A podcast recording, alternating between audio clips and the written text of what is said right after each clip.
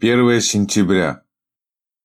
1 сентября 1917 года началось германское наступление на Прибалтийском фронте, прорыв немцами Рижского фронта.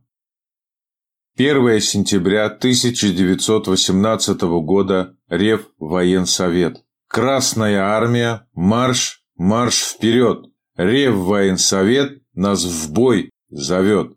Ведь от тайги до британских морей Красная армия всех сильней. 1 сентября 1918 года в пяти армиях Восточного фронта утверждены нарком военном, сформированные в июле-августе революционные военные советы РВС, высшие коллегиальные органы военной власти и политического руководства во фронтах, армиях, флотах и флотилиях в Советской России. В 1918-21 года на Дальнем Востоке до ноября 1922 года в Сибири до января 1923 года, на Западном фронте до апреля 1924 в Средней Азии до июня 1926 Впервые Реввоенсовет был образован на Восточном фронте постановлением СНК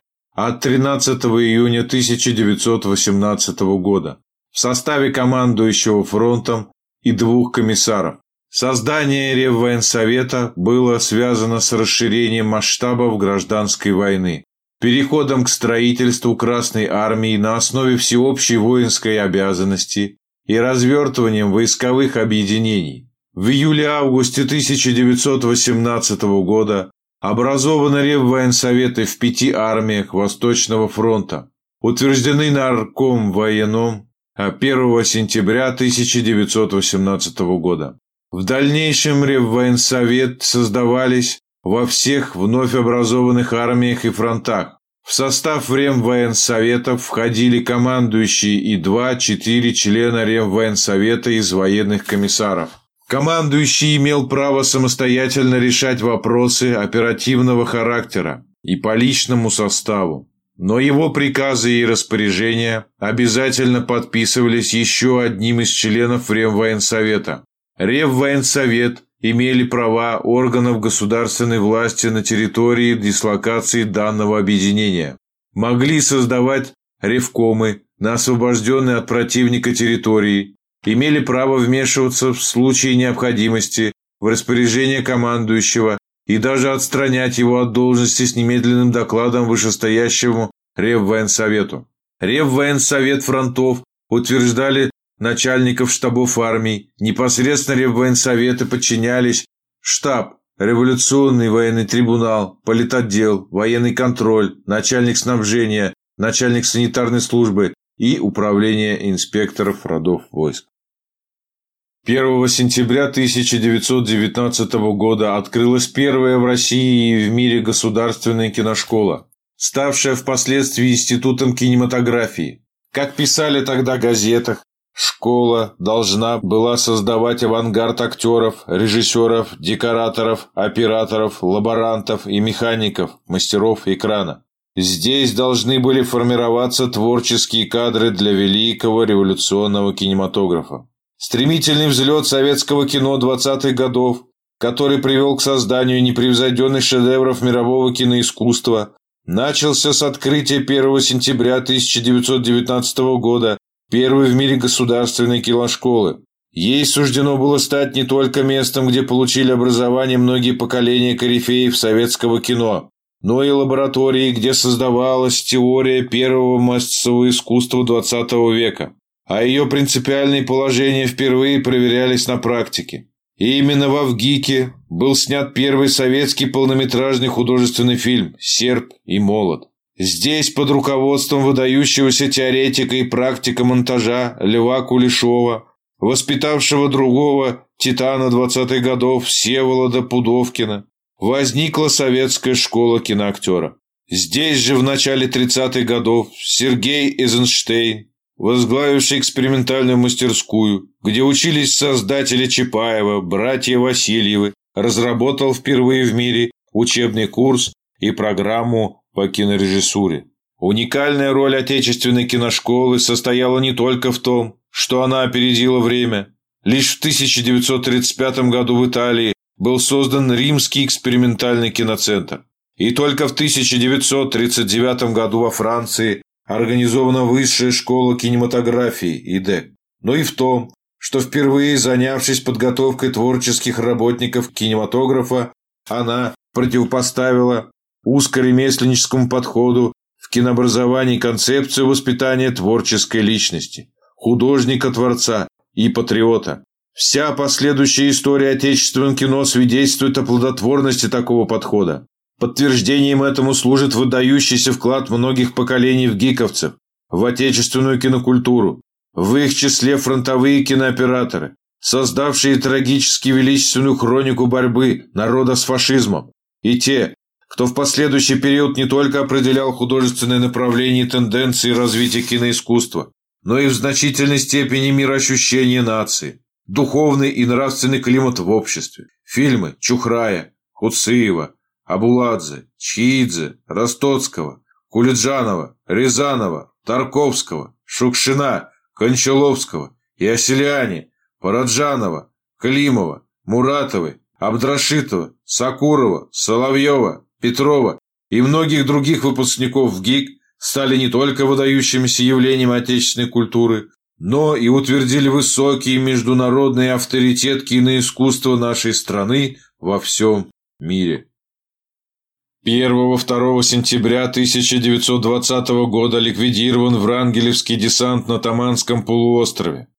1-8 сентября 1920 года в Баку состоялся первый съезд народов Востока, положивший начало объединению трудящихся масс Азии в борьбе против империализма.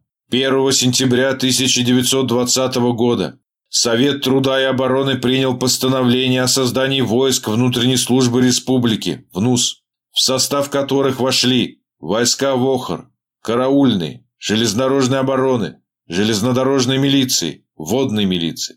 28 мая 1919 года председатель СНК РСФСР Владимир Ильич Ленин подписал декрет о создании войск внутренней охраны республики, войска ВОХР. На основании этого декрета все вспомогательные войсковые части, части ВЧК, части по охране сахарных заводов, части по охране текстильных фабрик, продовольственные части, части по охране железнодорожных сооружений и другие были объединены в части ВОХР. На войска ВОХР были возложены задачи по охране внутреннего общественного порядка в стране, борьба с контрреволюцией, охрана особо важных предприятий, промышленности и объектов железных дорог, обслуживание ВЧК. Осенью 1920 года войска ВОХР были переименованы в войска ВНУС Республики. Они выполняли те же задачи, что и войска ВОХР, а также несли задачу по охране государственной границы. В начале 1921 года зимой войска ВНУС были переданы в состав полевых войск РКК и переформированы в полевые части и соединения полевых войск РКК. Из войск ВНУС были выделены части, охранявшие государственные границы РСФСР и части, обслуживающие ВЧК. Эти части и составили основу войск ВЧК. В 1921 году первые в стране части войск ВЧК, обслуживающие ВЧК внутри страны, стали именоваться частями внутренних войск. 1 сентября 1920 года Политбюро ЦК РКПБ приняло постановление об укреплении Польского фронта, о мирных переговорах с Польшей и об организации особого совещания по снабжению армии, Политбюро дало военному ведомству директиву взять Крым до наступления зимы. 1 сентября 1921 года опубликован указ в ЦИК о выделении из состава Горской республики Кабардинской автономной области, ныне Кабардино-Балкарская республика в составе Российской Федерации. 1 сентября 1925 года Компартию Германии возглавил Эрнст Тельман. 1 сентября 1932 года этапы коллективизации в СССР с 1929 по 1934 годы. Январь 1932, май 1933. Очередные мероприятия по организационно-хозяйственному укреплению колхозов. 1 сентября 1932 года Москва. Политбюро ЦИК ВКПБ приняло секретное постановление и письмо обкомам и крайкомам ВКПБ сибирских и северных территорий СССР об извращениях политики партии на Крайнем Севере. В нем действия местных властей характеризовались как преступные перегибы в практике мест в области коллективизации, а руководящим работникам Оленевод Треста и Союзу Центра объявлялся строгий выговор за недопустимые директивы. 1 сентября 1938 года о фразе «За Родину, за Сталина». 1 сентября 1938 года в газете «Правда» впервые опубликован лозунг «За Родину, за Сталина». Вперед! За Родину, за Сталина! Кричим мы с командиром во весь голос. Правда, заместитель политрука Сазыкин. 1 сентября 1943 года началась Брянская наступательная операция советских войск, в ходе которой были освобождены от фашистских захватчиков Брянский промышленный район и части территории Белоруссии. Завершилась 3 октября 1943 года. 1 сентября 1945 года успешно завершена Курильская десантная операция советских войск. 1 сентября 1953 года товарищ Сталин, студенты, народ компанейский. 1 сентября 1953 года открылся новый корпус МГУ на Ленинских горах. Построенное по инициативе Иосифа Виссарионовича Сталина высотное здание Храма науки Сталин распорядился построить для МГУ здание высотой не меньше 20 этажей на вершине Ленинских гор, чтобы издалека было видно, и чтобы предусмотрели каждому студенту отдельную комнату в общежитии, добавил великий вождь и уточнил у Несмеянова. Сколько предполагается у вас учащихся? Шесть тысяч? Значит, должно быть шесть тысяч комнат. Тут в разговор вмешался Молотов. Товарищ Сталин, Студенты ведь народ компанейский. Скучно им будет жить поодиночке. Пусть хоть по двое селятся. Хорошо, оставляем три тысячи комнат. 1 сентября 1961 года умер ветеран американского коммунистического и профсоюзного деятеля Уильям З. Фостер, бывший секретарь ЦК КП США. 1 сентября 1965 года Единая партия социалистической революции Кубы, бывшее движение 26 июля, была переименована в Коммунистическую партию Кубы. 1 сентября 1965 года произошел фашистский переворот в Индонезии, в результате которого около 500 тысяч членов Коммунистической партии Индонезии были убиты, Арестовано более 10 тысяч коммунистов. Партия разгромлена.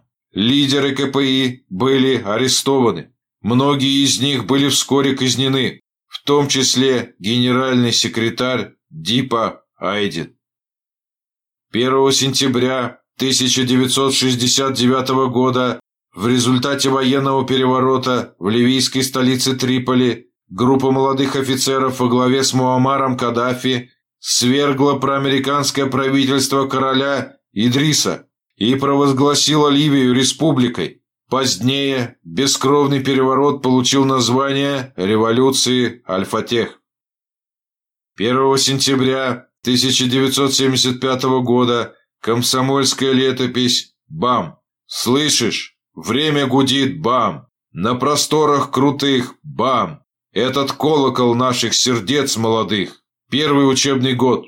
1 сентября 1975 года в школах на БАМ начался первый учебный год. 936 детей, строители восточного участка, сели за парты.